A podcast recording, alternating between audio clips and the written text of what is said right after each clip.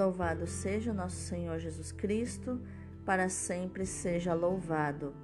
Hoje é quarta-feira, 17 de novembro de 2021, 33 semana do Tempo Comum. Santa Isabel da Hungria, rogai por nós.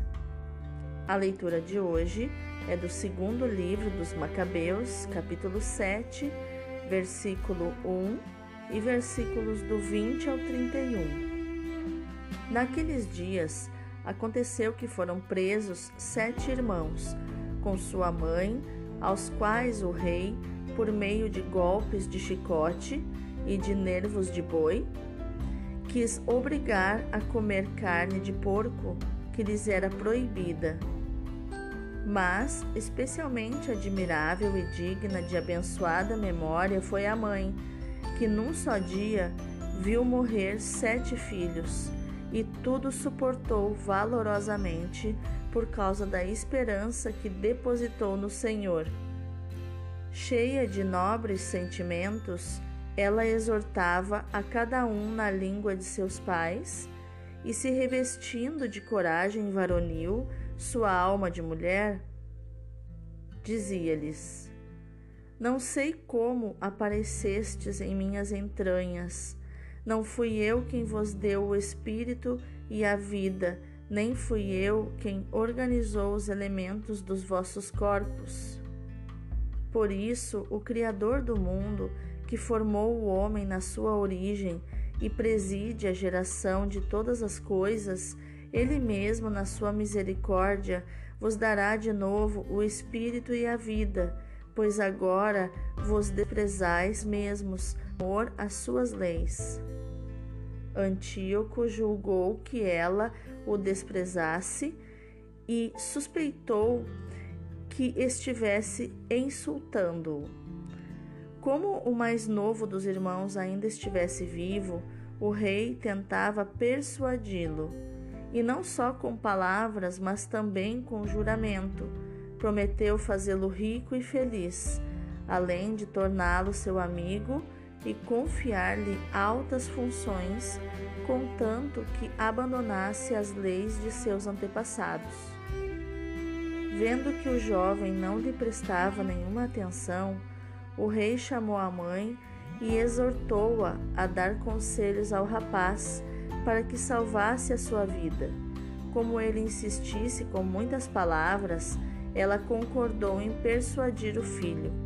Inclinou-se então para ele e, zombando do cruel tirano, assim falou na língua de seus pais: Filho, tem compaixão de mim, que te trouxe nove meses em meu seio e por três anos te amamentei, que te criei e eduquei até a idade que tens, sempre cuidando do teu sustento.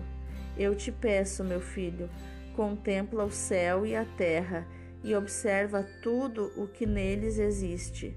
Reconhece que não foi de coisas existentes que Deus os fez e que também o gênero humano surgiu da mesma forma. Não tenhas medo desse carrasco, pelo contrário, sê digno de teus irmãos e aceita a morte, a fim de que eu torne a receber-te com eles no tempo da misericórdia. Mal tinha ela acabado de falar, o jovem declarou: Que esperais? Não obedecerei às ordens do rei, mas aos mandamentos da lei dada aos nossos pais por Moisés. E tu, que inventaste toda espécie de maldades contra os hebreus, não escaparás às mãos de Deus. Palavra do Senhor, graças a Deus. O responsório de hoje é o Salmo 16. Ao despertar, me saciará vossa presença, ó Senhor. Ó Senhor, ouvi a minha justa causa, escutai-me e atendei o meu clamor. Inclinai o vosso ouvido à minha prece, pois não existe falsidade nos meus lábios. Os meus passos eu firmei na vossa estrada, e por isso os meus pés não vacilaram. Eu vos chamo, ó meu Deus, porque me ouvis. inclinai o vosso ouvido e escutai-me. Protegei-me, qual dos olhos a pupila, e guardai-me, a vossa proteção de vossas asas. Mas eu verei justificado a vossa face, e ao despertar me saciará a vossa presença. Ao despertar me saciará a vossa presença, ó Senhor. O evangelho de hoje é Lucas capítulo 19, versículos do 11 ao 28. Naquele tempo, Jesus acrescentou uma parábola, porque estava perto de Jerusalém e eles pensavam que o reino de Deus ia chegar logo. Então Jesus disse: Um homem nobre partiu para um país distante, a fim de ser coroado rei e depois voltar. Chamou então dez dos seus empregados entregou cem moedas de prata a cada um e disse: Procurai negociar até que eu volte. Seus concidadãos, porém, o odiavam e enviaram uma embaixada atrás dele, dizendo: Nós não queremos que esse homem reine sobre nós. Mas o homem foi coroado rei e voltou. Mandou chamar os empregados aos quais havia dado o dinheiro, a fim de saber quanto cada um havia lucrado. O primeiro chegou e disse: Senhor, as cem moedas renderam dez vezes mais. O homem disse: Muito bem, servo bom. Como foste fiel em coisas pequenas, recebe o governo de dez cidades. O segundo chegou e disse: Senhor, as cem moedas renderam cinco vezes mais. O homem disse também a este: Recebe tu também o governo de cinco cidades. Chegou o outro empregado e disse: Senhor, aqui estão as tuas cem moedas que guardei num lenço, pois eu tinha medo de ti, porque és um homem severo.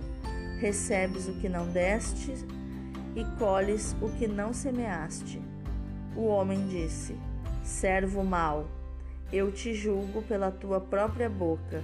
Tu sabias que eu sou um homem severo, que recebo o que não dei e colho o que não semeei? Então, porque tu não depositaste meu dinheiro no banco?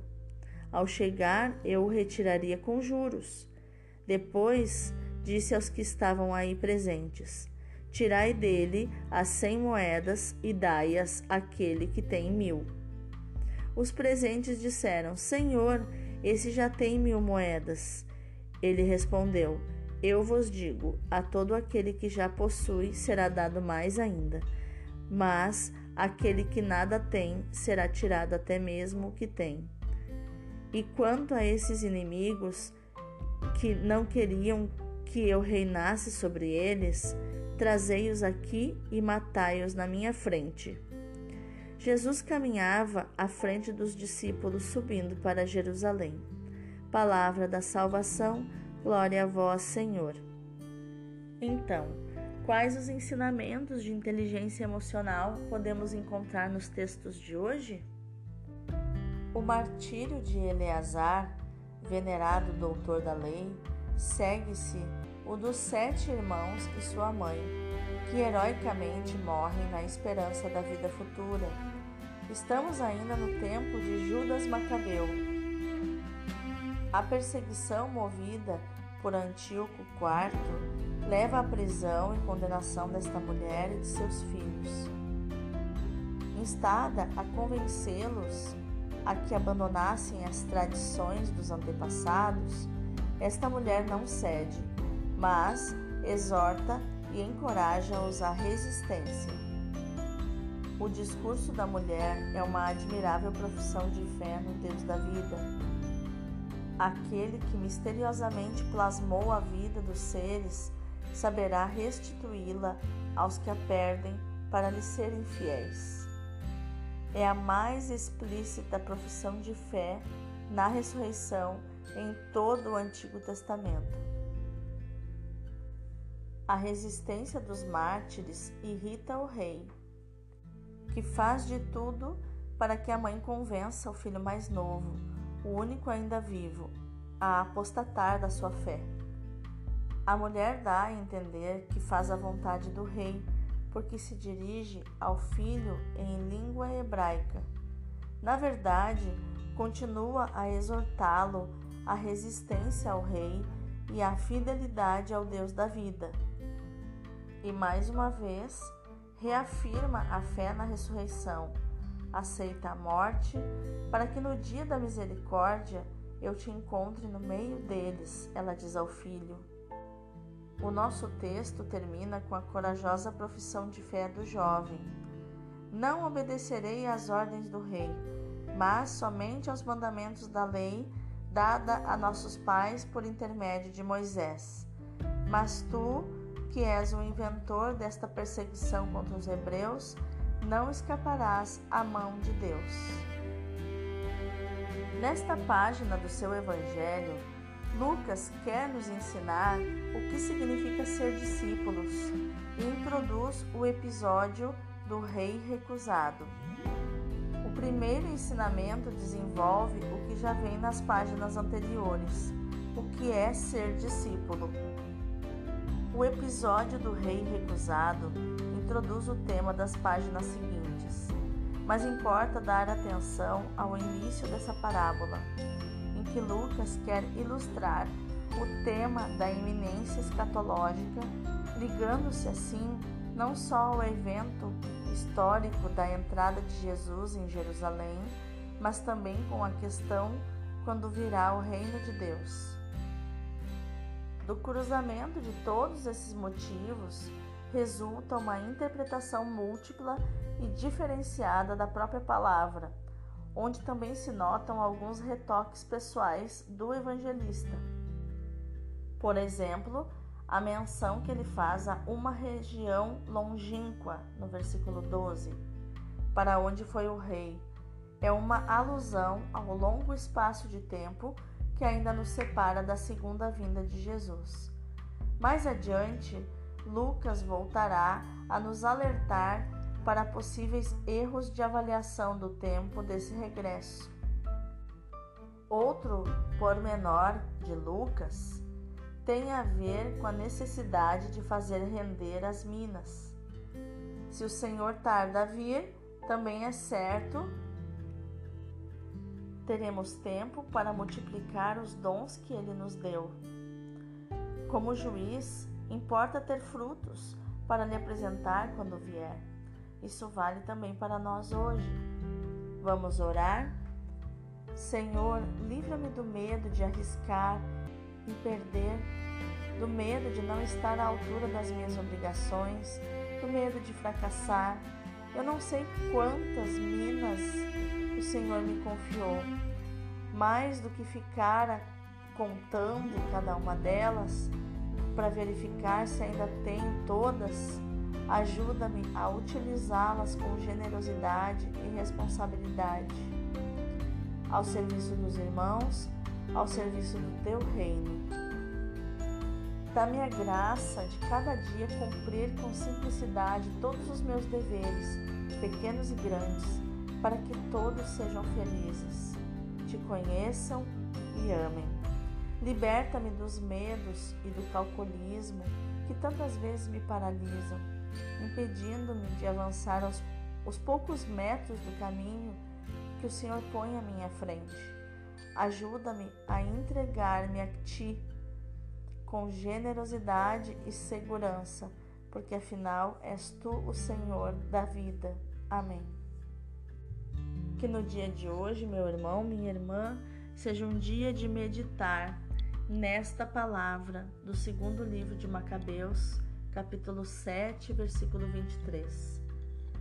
O Criador do mundo restituir-vos-á tanto o espírito como a vida. Deus abençoe o teu dia.